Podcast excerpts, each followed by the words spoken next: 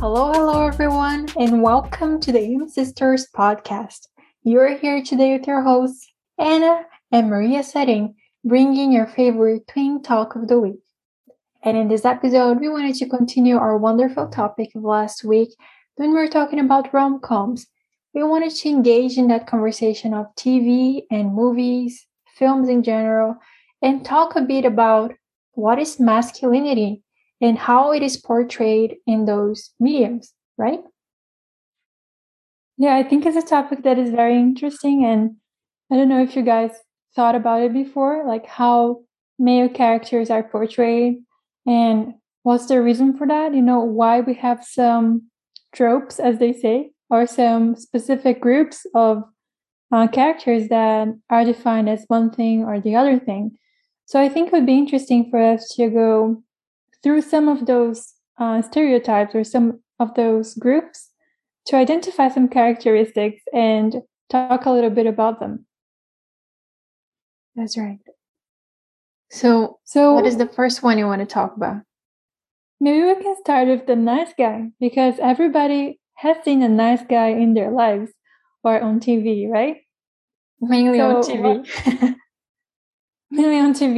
But yeah. The nice guy. Who is the nice guy? I would say mainly he's the type of guy who is a romantic. He likes grand gestures.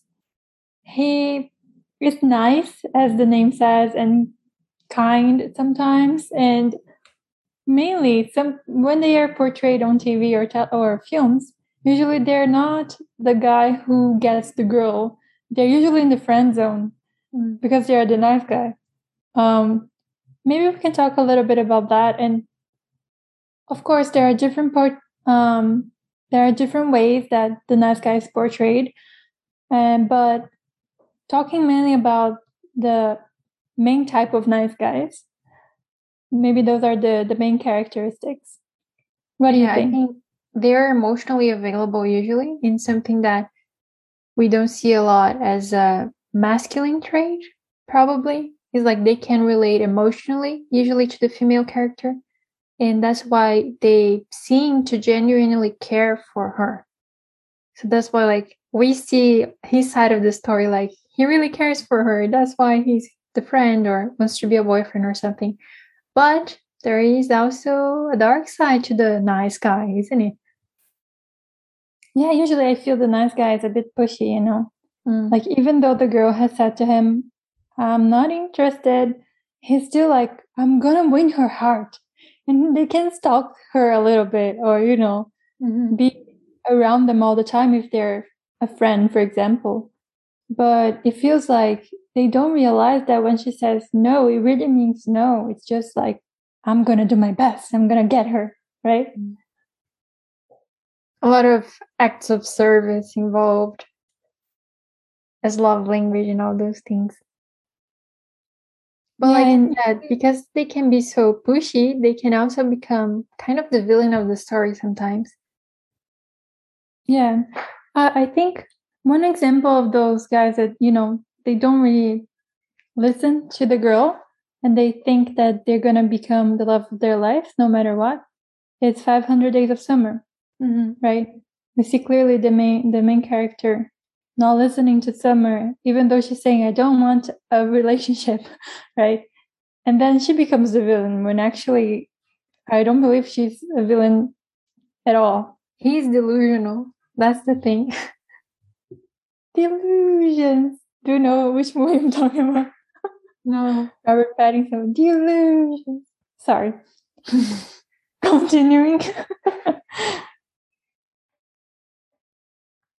Yeah, and I think there's other types of, like, nice guys that seem to be nice guys, but actually really weird, like the Netflix show, You. If you've watched it, you know, like, he's a psychopath, but he's always acting nice and trying to show, like, how much he cares for the girl and that he's there for her. And yeah. Yeah, and if you watch Promising Young Woman, it's also a topic that they mention a lot. It's about female revenge, the movie. It's pretty nice. Did you watch it? No. Yeah, and she says that Every night as she goes out, she pretends she's drunk, and there's always a nice guy that comes to ask if she's okay. But actually, they're trying to get her. So, especially when she's drunk and, I mean, pretending to be drunk and in a vulnerable position. So that's when they approach the nice guy stereotype, like someone pretending to be nice, someone pretending to care about the other person in a vulnerable situation when they're actually just trying to get advantages or really being a nasty person, actually. Mm-hmm. Pretending to be the good guy, the nice guy.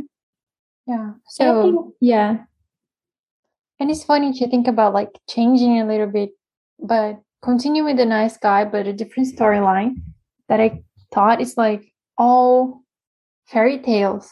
Like the prince is usually the nice guy.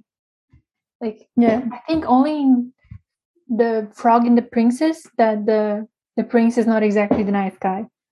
But like all the other traditional Disney stories, the prince is the nice guy. But like, he's not exactly an action guy. He appears at the end kind of to save the day. He's a bit weird. Yeah, he doesn't do much, and then he's the hero. Saving the princess. So I think another one that is I find very interesting, and I think probably is the one that is beloved by most people, is the bad boy, the bad guy, but not like the villain people. Yeah, because there's a huge difference between the bad boy and the villain. Yeah. And bad boy people like them. Yes. They really like them. Mm-hmm. So usually they have very ambiguous morality, and there's some backstory to the character that makes them so enticing and mysterious, and you know, you want to help them because usually they're a bit messed up. But I think we have some good examples of bad boys, like Damon Salvatore in The Vampire Diaries. I would say Edward Cullen in Twilight, or Chuck Bass in Gossip Girl as well. Those are examples that I think clearly show the bad guy, the bad boy stereotype, you know. And they are they're always good looking. Yeah. The bad boy has to be good looking. Mm-hmm. He's usually strong, mysterious, he's kind of silent, and there's something about them that you think is dangerous. But even though you think that, you're still so enchanted by them. Mm-hmm. They're usually tall, and they have dark hair usually. And like you said, their morality sometimes they don't follow the normal society values. But I think that's the fun part about them, because it's like, usually the story shows how society is already so messed up. So those type of characters, they come saying, yeah, life is messed up. So why are you pretending everything's fine? I just act for what it is. I think they're complex. Yeah, and they're complex, right? Yeah. They're not the type of character that you will figure out just in the first scene. You know, he's a nice guy. He does that and that. No, you don't know what he's doing. You don't know where he's coming from. You don't know what he's going to do next. And that's the nice thing about the bad guy, the bad boy, right? That's why I think a lot of writers like to write about them, because it's really easy to catch the attention of people when you have a character that is so unpredictable. Mm-hmm. But not in a you know, uncomfortable way, but in a mysterious way that you feel you need to know what's coming next. Yeah, because you don't know the motives of that character. And it's interesting sometimes how they show that a bad boy, maybe in the past he used to be a nice guy, but like something happened to them and now they're the bad boy. Mm-hmm. And it's so interesting how their relationship with female characters as well, right? Because usually we feel that a woman can save him from his bad side, so to say. He's redeemable, right? Even though he's done bad stuff, if we can empathize with him a little, especially the female lead, it feels that she's able to save him, or she's able to redeem whatever he's done before, and then he can go on with his nice and cool personality, but still on the light side of things. It's kind of like he becomes a good guy just for the main lead, for the lead character. Yeah. And for the rest of the world, he's still the bad boy. But that's really dangerous, this idea. Because then, you know, we know that things in movie and TV, they're not as in real life. So don't go, you know, into a relationship expecting that you can change the bad guy because you are the love of his life, and then you can change that person because they're like the bad boys in the movies, because it's not like that. Usually it ends up only in, you know, a bad relationship with maybe even an abusive relationship. So, you know, that's really problematic in this type of storyline. Yeah. And I think it's pretty common for the bad boy be like the main character of movies, like the lead, because, yeah, they're just interesting. And usually they cause chaos and drama. And when there is like drama, there is a storyline.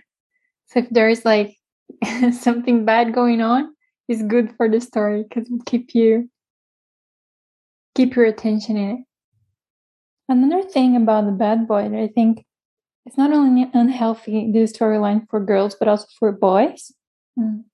Don't you agree? Because if you see on movies, like the nice guy always being in the friend zone or not being recognized, and the bad guy doing shady stuff, he's having all the girls and he's having all the attention, then maybe we're past this image or this idea that if the guys are not so nice, if they do some bad things or they have a bad behavior, then they can be rewarded as seen as the bad guy in real life. But that's not nice. Yeah. You know, we have to stop toxic masculinity and, you know, show more examples of healthy type of masculinity, I believe. And making guys believe that if they behave badly, they're going to get some rewards, that's not nice at all. No, not at all. So I think this is just another example of how twisted it is. The archetypes we have of masculinity. And then we can talk about some of the other not so traditional archetypes, because like the good guy and the bad guy is like pretty common. So yeah. So there is another one that while I was looking up things about how masculinity is portrayed on the internet, I was looking it up and I found the himbo. I haven't heard this word before. Probably, maybe you've heard it before, but I thought it was kind of funny, you know, the word and the way they are portrayed. The himbo is just a guy that is hot and he's kind of dumb, but he's kind, you know, he's not a bad person. He's harmless. Yes, he's a really good person, you know, but they're there because they look good. No, they're not like cute. They're hot. Do you have any examples of the himbo? I don't know if you guys watched the Rocky Horror Show. It's like a cult movie. But Rocky is like a perfect example of himbo. He literally has no brains. Like he doesn't know what is right, what is wrong. He's very innocent, but he's like sculpted. He has abs and he's like really handsome. So I think that's one example. Rocky is the himbo. You have no idea. Like, he was created by a transgender man, because the movie's all about this doctor who is from Transylvania, he's transgender and a transvestite. It's pretty cool the way they sing about it. And he creates this guy just the way he wanted, and he's like fully sculpted. He only wears a golden kind of shorts. You know, the ones you spend. Underwear is like an underwear. Yeah, very tight. And he has half a brain, I think, they say in the movie. Because the other half is with the other character, the girl that he created before. if I'm not mistaken. So it's literally like hot, kind of dumb Rocky. And he only had, and by the end of the movie, he's only like seven days old or something like that, you know. So he's really innocent, and he doesn't have anything bad in his heart. He's really kind. It's just a pack of muscles. Yeah, and I think like we also have these animations as well, like Kronk in the, what's the name? I don't know the name of that animation. Let me look it up. You can go talking about another one. Then we have Hercules. Hercules is like a typical one because he's like full of muscles and he's like kind and he will harm no one. And then we have like, for example, in Glee, I think Sam Evans, he's like the blonde guy that sings and was in the football team, but like he's harmless too. I found it. Kronk's from the Emperor's New Groove. Emperor's I think New you watched Groove. It before. Yeah, it's from the 2000s. If you were a kid, when we were kids, probably you know it. But I think the funny part about the himbo archetype is like they kind of show that I don't know if it's nice this, but it's like instead of being a dumb woman, he's a dumb man. Because usually in the past, like people used to say like blonde and dumb, which is like ridiculous. It's a really, really bad stereotype for women, but they also do it badly for men in this case. And I think not only that, but on the same line, they usually portray a man that is smarter than a girl for a woman. And in this case, it's the opposite. They usually show next to this guy, a girl who is very smart or a girl who is smarter than him. And it's just like, oh, well, he's not so smart, but he's cute, you know, let him be. And I also found that this stereotype, this type of person, the himbo, usually they are portrayed differently if the public is masculine or feminine. If the himbo is portrayed for other men, usually they have to have a special ability. For example, be really good in combat, you know, or be kind of the hero type. For example, Sylvester Stallone or Arnold Schwarzenegger, they were types that were kind of the himbo because they were super strong. They were buff. They were like strong, but they had this thing that they were really good at something, right? They could fight, they could do this and that. But when the himbo is for the female audience, not always they don't really need to have any special quality. Just, you know, they just have to look good. And usually they're very sweet and harmless. And it's really like a fantasy. Yeah. Now we have a lot of types, and I don't think we have enough time for all of this.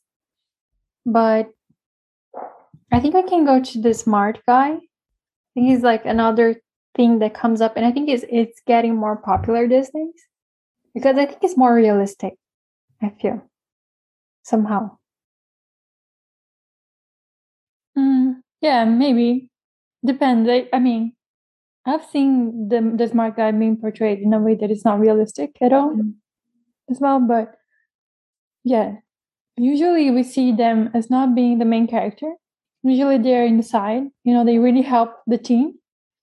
They contribute to the teamwork. You know, there are some, even in superhero stories, there is a guy who's very strong and he's there to fight. And he's like on the back thinking the plan and, you know, giving the information they need. Or in case of superhero, if he's very smart, he's the smart guy. Usually he's in a robot suit because he knows technology to build it up, but they're not usually really good in combat or strong. But apart from superheroes, what can you say about the smart guy? When you talk about the smart guy, Sherlock comes to mind. And like he's an example that is a bit out of line because he's the main character. Yeah. You know, like he's very smart, but he has presence. And people kind of are a bit intimidated by him. So he's not like smart, but like people make not the nerd. He's not like the nerd type at all. is like smart. Because I'm smart, because my brain works better than yours and faster than yours, you're intimidated by me, that kind of thing. And we can see this in various storylines, I feel, and they tend to be, like I said, antisocial and a bit quirky, but also like a bit full of themselves and feel like they are better than everyone else. A bit arrogant. Yeah, rude.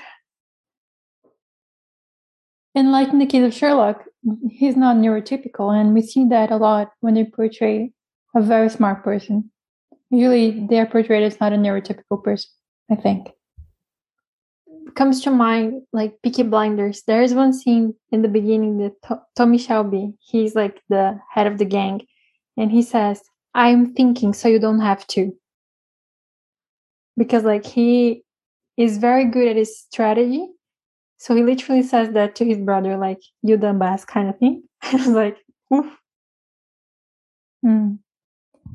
And another side to the smart guys also that they can become the villains, actually. Mm. If they have enough power. Because if they have brains and power, they have a lot of things they can do. They can be done. Yeah. So they can be the villains in this case.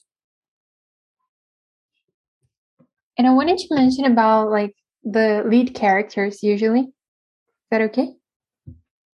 So actually this whole conversation came to mind, for me at least, because I was paying attention at lead characters. And I was kind of annoyed by how quiet they are. Because like they have a lot of presence on screen, usually, the lead.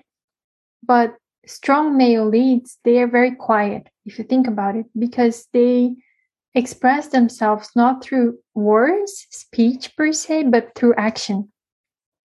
So you kind of admire them and follow their hero's journey just through their actions mainly. And some characters that come to mind is like Jamie Fraser from Outlander and Ragnar from Vikings and Tommy Shelby in Peaky Blinders. Those are like men that are feared by their peers and respected. And also they have some kind of principles that they follow, some kind of moral that they go through. And I was just wondering, it's a bit interesting to me how this kind of values that they have and this strength that they have don't really reflect in how articulated they are. And I was thinking maybe because speech is collectively understood, like conversation and monologues and all those things, as something feminine. Like talking as feminine. And I have never seen a chatty male lead in my entire life. And usually, yeah, that's for sure. Like the person on the side of the lead is like the chatty guy that kind of contrasts with him and show like, oh, look how weak he is. He's always like babbling and chatting and stuff. You know, it seems like he doesn't have a clear mind, a clear focus or goal to act, you know. Yeah, and I think this thing of showing what they're thinking or their personality through action is something really masculine. So that's why, I guess, they use this in most of the male leads, because they want to portray this standard type of masculinity and show that this is a strong behavior, this is how men should act. And we can see that some movies now, they're showing guys who can talk a little more openly and who can, you know, show their hearts. But usually they're seen as nice and cute. They're not seen as powerful. They're not seen as the leader, actually, right? Yeah. And it's even like the way they process things. Because like female leads, they can be powerful. But sometimes you can see through their speech, through things they tell others or tell themselves in like a monologue style, you can see their thinking process and where they're going in the story through words. So, yeah, because in my mind, I always looking, paying attention to the dialogues, and I'm like, why is this guy not answering? You know, but the thing is, for the storyline, he doesn't need to answer. Maybe a nod is enough. Maybe a look is enough. But for me, like, it's not enough. I want an answer. But they never give us an answer because it takes away the power from the character. Yes, it's so funny that it came up to my mind now that when the villain is about to lose, sometimes they give like this long speech explaining their entire plan. Their entire life. When the guy is talking a lot, something really bad is about to happen to them. You know, they're going to lose all their credibility. Mm-hmm. And that's what happens. Exactly. No male who is winning talks a lot. The way they, film and TV portrays them. It's something very interesting.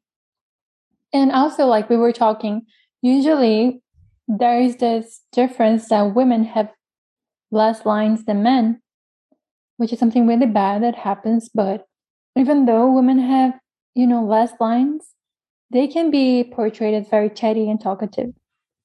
Yeah. Right. And like we were saying, I think this effect is just because they are given less secondary lines kind of thing.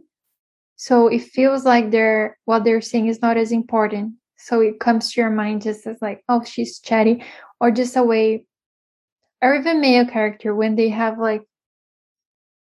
always screaming, when they're always like being extra, when they're always saying that, even though they might not have a big amount of lines, just the way they show those things make you understand the entire characters as something,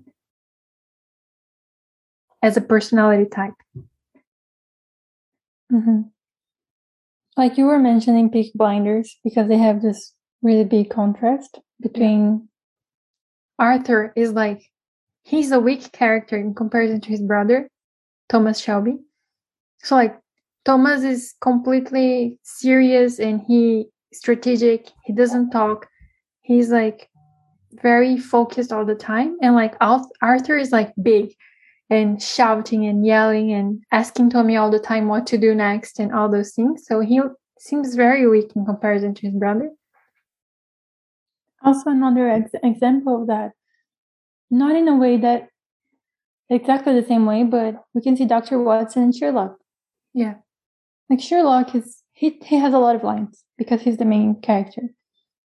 But he seems to be very taciturn and very quiet, and he holds things to himself. On the other hand, we see Dr. Watson. And he talks maybe less than Sherlock, but it feels like he's more talkative than Sherlock. And it feels that he's kind of anxious around Sherlock. He's like jiggly and, he's not sure of himself in the situation of combat, right? And on the other hand, Sherlock is the opposite. He's really confident. He knows what he's doing. Yeah, I think the hesitation in the speech is also a big way of showing this. And also, even when the male lead character has a lot of lines, usually they're action-oriented as well. They're not talking about emotions. They're not talking about another character. They're not talking about anything. They're talking about themselves in their action plan. Or they're telling someone to do something for them. Exactly. But it's like all action aligned. So I think that's the big difference. Another thing that we were mentioning before is how when males are quiet, they seem to be more powerful, and they seem to be someone we should respect. And, he's like analyzing things and he's in a different position than others. But when a woman is very quiet, she is... strange, or people think that she's dangerous. Like, why should she behave in that way? She should be plotting something against us, Or she's just weird, like, why is she behaving that way? Yes, depending on how the person is, like body language and everything, you can go those two ways. But it's never considered something normal for a woman. But for a man, it is, which is something we're discussing here. And I think it would be interesting for us to follow this conversation on masculinity about how women are portrayed in film and television, and discuss, this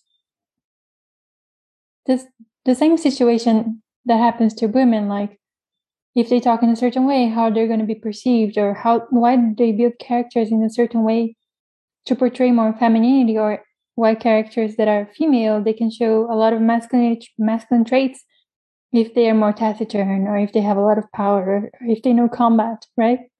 I think it would be really interesting for us to do this segment, you know, the following episode about that. Yeah.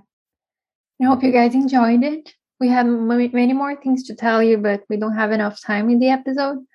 But if you're curious and you want to listen more about those things, just let us know. And thank you so much for your time. You can find more things on our blog, aimsisters.com, and share this podcast and give us a review. It does help a lot. Yeah, thank you very much. Thank you.